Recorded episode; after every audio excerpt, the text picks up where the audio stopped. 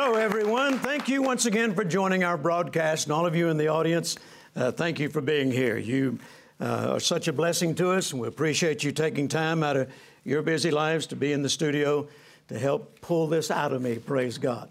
And I trust you're benefiting from it as well. And the great thing is, it's free. Hallelujah. Amen. Didn't cost you a dime. Amen. Before we get into our lesson today, we're continuing on the theme, God's promise to prosper you. But before we begin our lesson today, I want to share a couple more testimonies with you because these really bless me. Here's one from Ohio. I have your book, The Prayer Petition, and I have also been watching your series on the prayer petition on television. Had a very serious emergency surgery that left me in the hospital for 4 months. After sowing seed into your ministry and petitioning God with my request, with what was originally considered a health issue I was not supposed to recover from, I came out with a clean bill of health, praise God, and we also petitioned God for an amount of money that would cover my medical expenses along with a much-needed car repair, and God came through not only by meeting my need, but over and above. Hallelujah. Thank God He's our source, and the same God who fulfilled our prayer petitions, I know will faithfully fulfill all my petitions. Thank you for all you do in teaching us the uncompromising Word of God. Isn't that great? Praise God. Amen. God is good. God is the author of good things. God wants you to live a good life. God wants you blessed. God wants you happy. God wants you highly favored. It all belongs to you. Folks, it's in the book. All you got to do is read it, dare believe it, stand on it, refuse to let anybody take you from it, or take it from you, rather, and God will make it happen in your life. Praise God. Once this special announcement, and I'll be back in just a few moments, and we're going to begin our next lesson on God's promise to prosper you.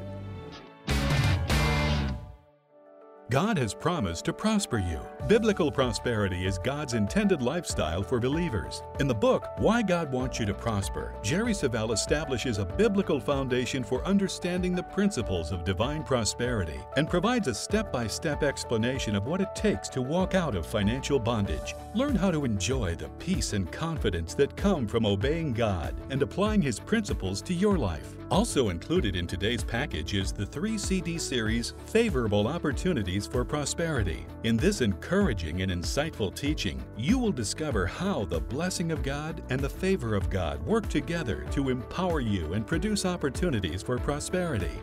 Request the God's Promise to Prosper You combo, including Why God Wants You to Prosper and Favorable Opportunities for Prosperity. Just call or visit jerrysavelle.org. Don't wait. Learn to step out of financial bondage into God's promised prosperity today.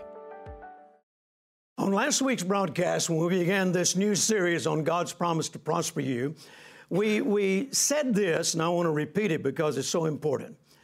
Anything that you don't understand regarding the will of God, the way that you can gain knowledge of His will is through His Word. His Word is His will. If you don't know what the will of God is for your health, go to the Bible. If you don't know what the will of God is for your financial well-being, go to the Bible. And then once you see what God's Word says, then determine right then that that is final authority.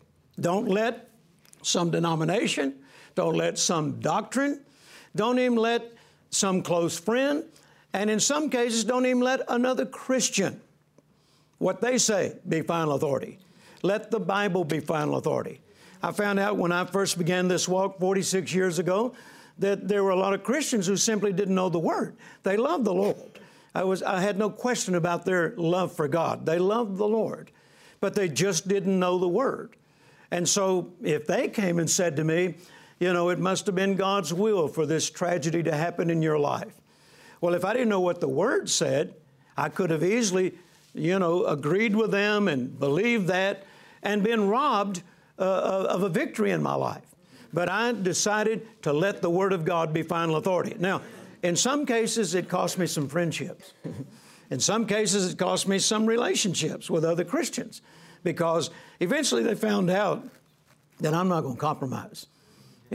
We had a few times when, maybe we were dealing with sickness and disease trying to attack one of the members of our family, and some other Christian come over and tell us, well, we don't know why God did this, or maybe we were being challenged financially, and, you know, the Lord did this to teach you something. You know, God wrecked your car because He loves you. And I'd say, you know, if you're going to stay in my house, you're either going to talk the Word or you're going to get out. Yeah. And I realized I was a little blunt, but, you know, I was protecting my faith. Yeah. Yeah. I was protecting, you know, the Word. The Bible says, guard your heart. Yeah. I was protecting my heart. I can't afford to let their unbelief get in my heart, because the Bible says out of the abundance of the heart, the mouth speaks. If you let their unbelief get in your heart, eventually you'll begin to talk it. And Jesus said, you know, you can have what you say. So I didn't want what they were saying. I wanted what the Bible was saying. So it's important in any issue of life, any matter in life, go to the Word of God and find out what it says, and then let it be final authority. So we began last week in teaching on God's promise to prosper you from Genesis chapter 1, and we found out that it was the will of God for Adam and Eve to live blessed. We found out the word blessed means empowered to prosper, to live happy, to live prosperous, to be highly favored by God.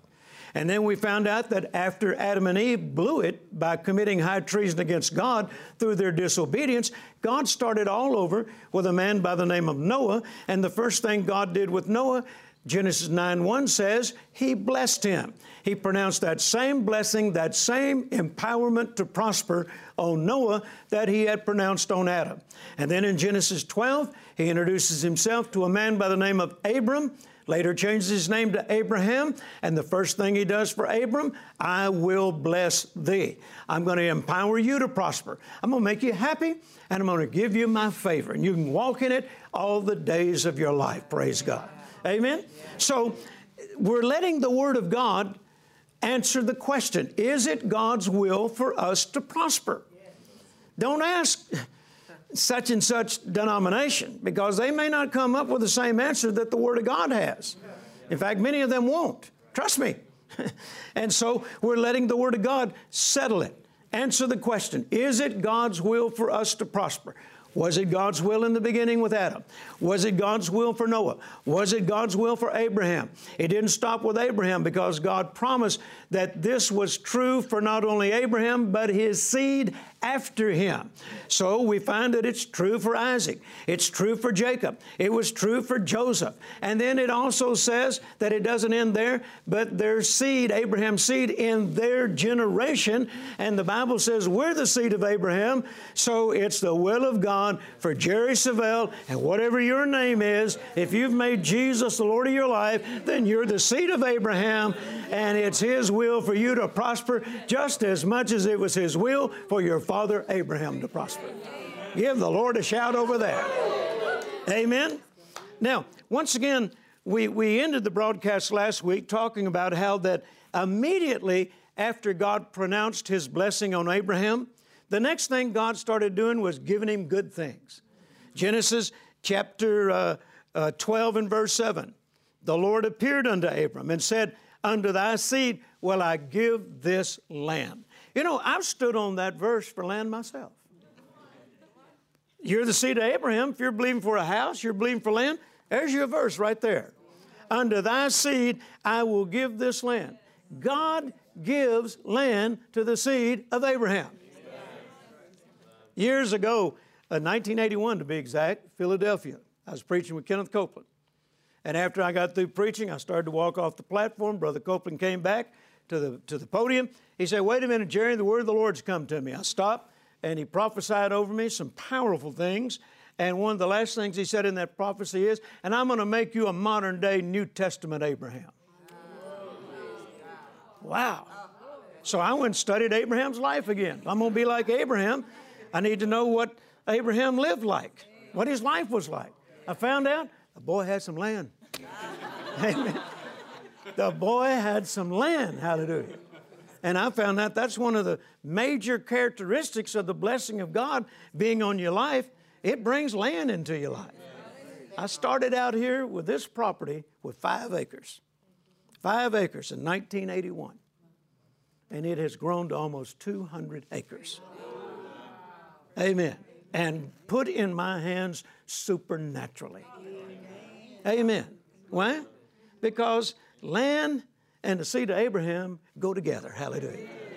So there's your verse right there. If you're believing for land, you're believing for property, then just walk around saying, I'm the seed of Abraham, and God gives land to the seed of Abraham. And you say amen. So notice how immediately God began to give good things to Abraham, just like He had done for Adam and Eve. That's because it's the nature of God. God is a giver. He can't help Himself. Giving is what God is all about. You all know the verse, John 3:16, for God so loved that He gave His only begotten Son. God can't help Himself. He is a giver, not a taker. The blessing that God pronounced on Abraham was working so well in this man's life that by the time we get to Genesis chapter 13, one chapter later, after God pronounced that blessing on him, verse 2 says, and Abram was very rich in cattle, in silver, and in gold. Look what the blessing did. It empowered him to prosper. Now, if it wasn't God's will for Abraham to prosper, then the first thing God should have thought of, don't ever pronounce my blessing on him. Amen? Because if God ever pronounces His blessing on you, you will prosper. Amen? Why? Because that's the nature of the blessing. It's an empowerment to prosper. So if God didn't want Adam to prosper, He should have never pronounced that blessing. If He didn't want Abraham to prosper, then He should have never pronounced the blessing on him. If He didn't want you and me to prosper, then He should have never sent Jesus to the cross to redeem us from the curse and cause the blessing of Abraham to come on us. Amen. But since He did, and since I have that blessing, I believe I'll just go ahead and prosper. Hallelujah. How about you? Amen. So Genesis 13:2, the blessing is working for Abraham, and it brings prosperity into his life. And then by the time Abraham is an old man, in Genesis chapter 24 and verse 1, it says, the Lord had blessed Abraham in all things. Another translation says, in every way. God blessed this man in every way. That sounds like the good life to me. Amen? So it looks like to me, by the time we get to the end of Abraham's life, even before we get into Isaac and Jacob and Joseph, the seed of Abraham, it looks like to me that little by little, God is restoring the kind of life to mankind that He had originally planned for Adam. Amen? He's restoring that life, that kind of life that He originally planned for Adam. Notice in His covenant with Abraham, He also promised that it wouldn't end with him, but it was also for his seed after him. Genesis 17:7. This is a verse you need to keep in front of you all the time, because it is as much about you as it was Isaac and Jacob and Joseph. Genesis 17:7, and I will establish my covenant between me and thee and thy seed after thee in their generations. Underline that phrase, their generations. As long as there is a seed of Abraham in the earth, then this covenant will be extended to him. This blessing will operate on that person's life just like it did Abraham's life. Amen? Now, to get the full impact of this, you need to look at Galatians chapter 3. Let's go there if you will, please. Galatians chapter 3. And it tells us in verse 13, Christ hath redeemed us from the curse of the law, being made a curse for us, for it is written, cursed is every man that hangeth on the tree. That, or in order that, the blessing of Abraham might come on the Gentiles through Jesus Christ. The Gentiles are simply the non-Jews. And it says that we might receive the promise of the Spirit through faith. The promise of the Spirit here is not referring to the promise of the infilling of the Holy Spirit. It's referring to the promise the Holy Spirit made to Abraham. Amen. Amen? And so he's saying that if you are redeemed from the curse, if you belong to Christ, let me say it this way. If you've made Jesus the Lord of your life and you belong to Christ, then you have been redeemed from the curse and the blessing that Abraham operated under. Isaac operated under, Jacob and Joseph, and right on down the line, operated under, then you have the right to operate under that same blessing and expect the same results they experience. Can you say amen? Amen. So if the blessing made Abraham rich, why shouldn't it make you rich?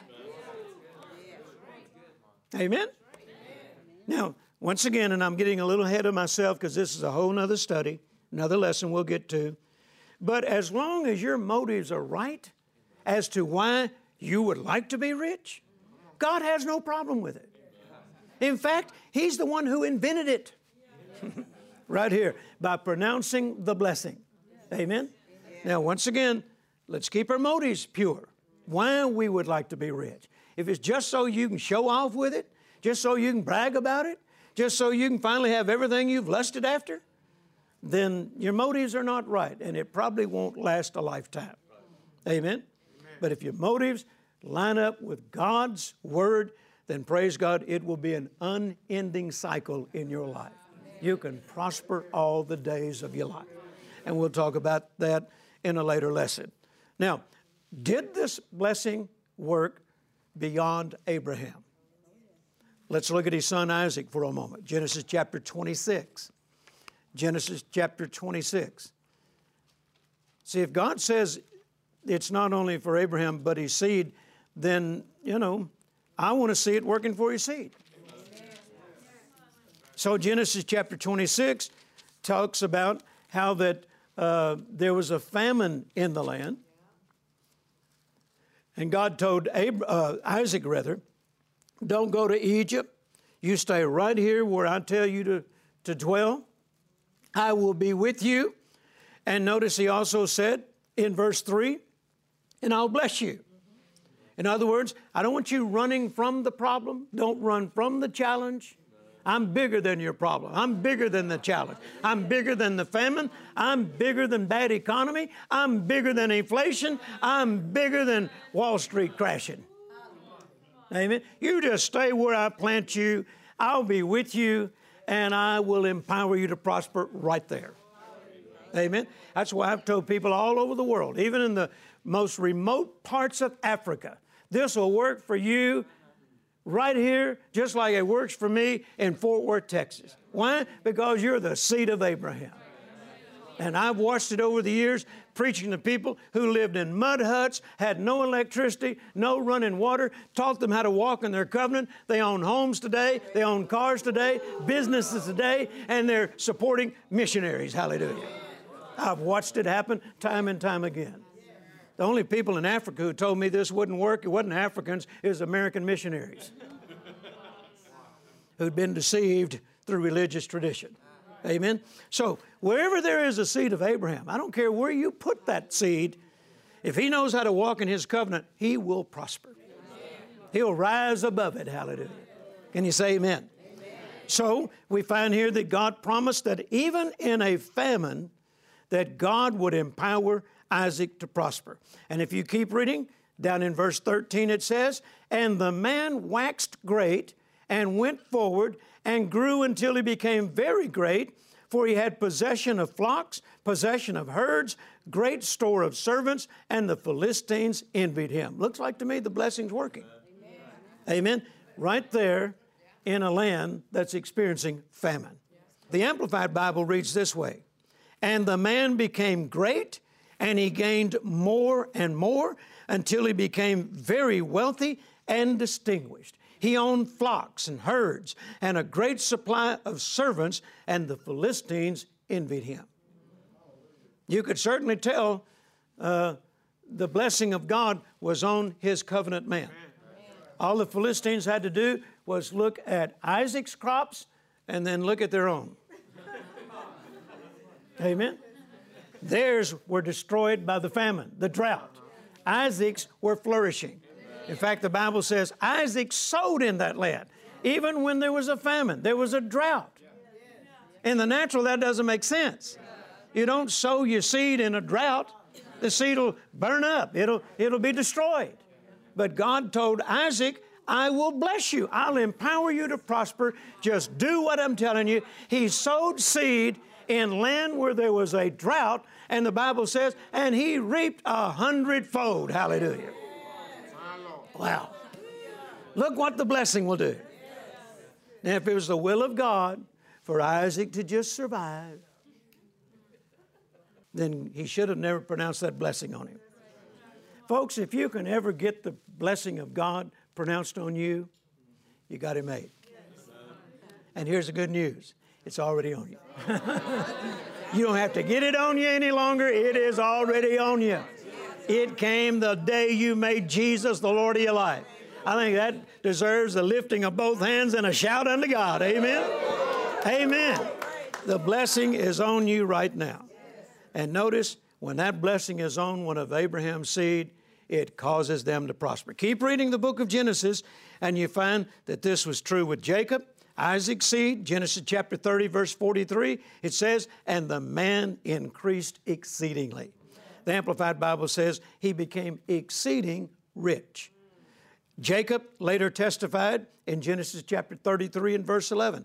I'm reading from the Amplified, and listen to what Jacob said. For God has dealt graciously with me, and I have everything. I have everything. How did God do this for Jacob? By pronouncing His blessing on him. Who did this for Jacob? God. So wouldn't you agree? It must have been His will. Amen. Amen. It must have been the will of God for Jacob to get to the place in his life where he could testify, I have everything. I don't need a thing. Hallelujah. Amen. Say this with me. Having everything, not needing anything, is the will of God for the seed of Abraham. And look at somebody and say, and that's me. Amen. It's the will of God for you to have everything you need while you're on this planet because the blessing of Abraham is on your life. Now, I can almost hear some folks thinking, maybe not here in the studio audience, or could be, but not likely. You all are believers, praise God. But I can almost hear somebody thinking, you know, they're in their living room, bedroom, wherever they might be watching this broadcast. Now, wait a minute, Brother Jerry. That's what God did for Jacob. How do you know He wants to do that for me? Well, first of all, it's not something I think He wants to do. It's something I know He wants to do. How do I know that? Because I'm going back to the first thing I said on the first broadcast, and that was it. Make God's Word final authority. Amen. So what did we say in that Genesis 17 and verse 7 said? Let me go back and read it to you. And I will establish my covenant between me and thee and thy seed after thee in their generation. Yes. See, this is not only what God wanted to do for Abraham, Isaac, Jacob, Joseph, but we're the seed of Abraham in our generation. And so He wants you and I to be able to say right along with Jacob, I have everything. I don't need a thing because the blessing of the Lord has empowered me to prosper. Now, you may not be there yet, but that doesn't mean it's not the will of God. Amen? I mean, you may be just starting out like I did 46 years ago. When I started reading these things 46 years ago, and Jacob said, I don't need anything. I looked around and said, I can't even relate to this guy. I need everything. I need a car. We needed milk in the refrigerator. We needed food for our babies. All I had to wear if I wanted to go out and preach was I wore uniforms. I did paint and body work. I had uniforms. I didn't buy dress clothes. I didn't work in dress clothes. I worked in uniforms. I went everywhere in uniforms. And a lady bought me a suit at a rummage sale for $15. I had one suit. And one time I was watching television and Al Capone was wearing that suit. It was made in the 1920s. But she got it for me and I wore that dumb suit, but it was a blessing at the time everywhere I went. Did I need anything? I needed everything. But I found out I had the blessing of God, and we started walking in it. We stood on it, and we refused to compromise. And look at me now. Hallelujah. Amen. And the same story can be yours. Dare to believe that God's Word is final authority and He wants you to prosper. Watch this announcement. I'll be back in just a few moments.